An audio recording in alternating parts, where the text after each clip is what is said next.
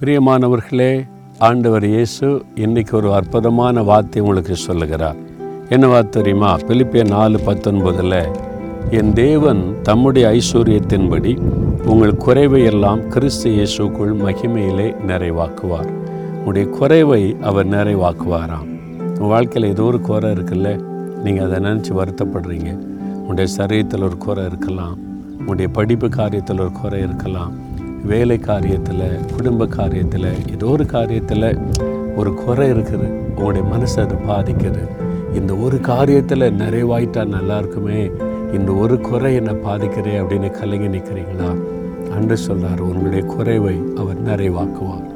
அன்று சொல்ல என் மகனே என் மகளே உனக்கு ஒரு நிறைவான ஆசீர்வாதத்தை கொடுக்கத்தான் சிலுவையில் என்னையே பலியாய் கொடுத்தேன். என் கடைசி சொட்டு ரத்தம் வரைக்கும் உனக்காக நான் சிந்தினேன். நீ குறைவோடு இருப்பதை நான் விரும்பலை.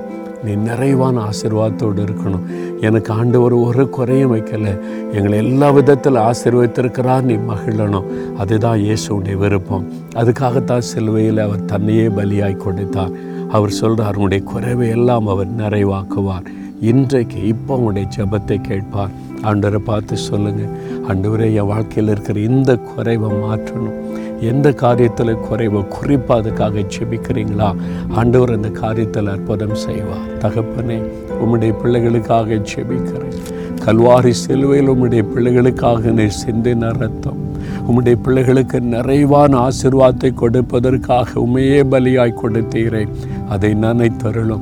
இன்றைக்கு இந்த மகன் இந்த மகள் எந்த காரியத்தில் எனக்கு ஒரு குறை இருக்குது இதை மாற்றணுமேன்னு சொல்லி பாரத்தோடு ஜெபிக்கிறாங்களோ அந்த காரியத்தில் ஒரு அற்புதம் நடக்கட்டும் அந்த குறைவை நிறைவாக்கி உம்முடைய பிள்ளைகளை மகளை செய்யும். இயேசுவின் நாமத்தில் இந்த ஆசீர்வாதம் உண்டாகட்டும். ஆமேன் ஆமேன்.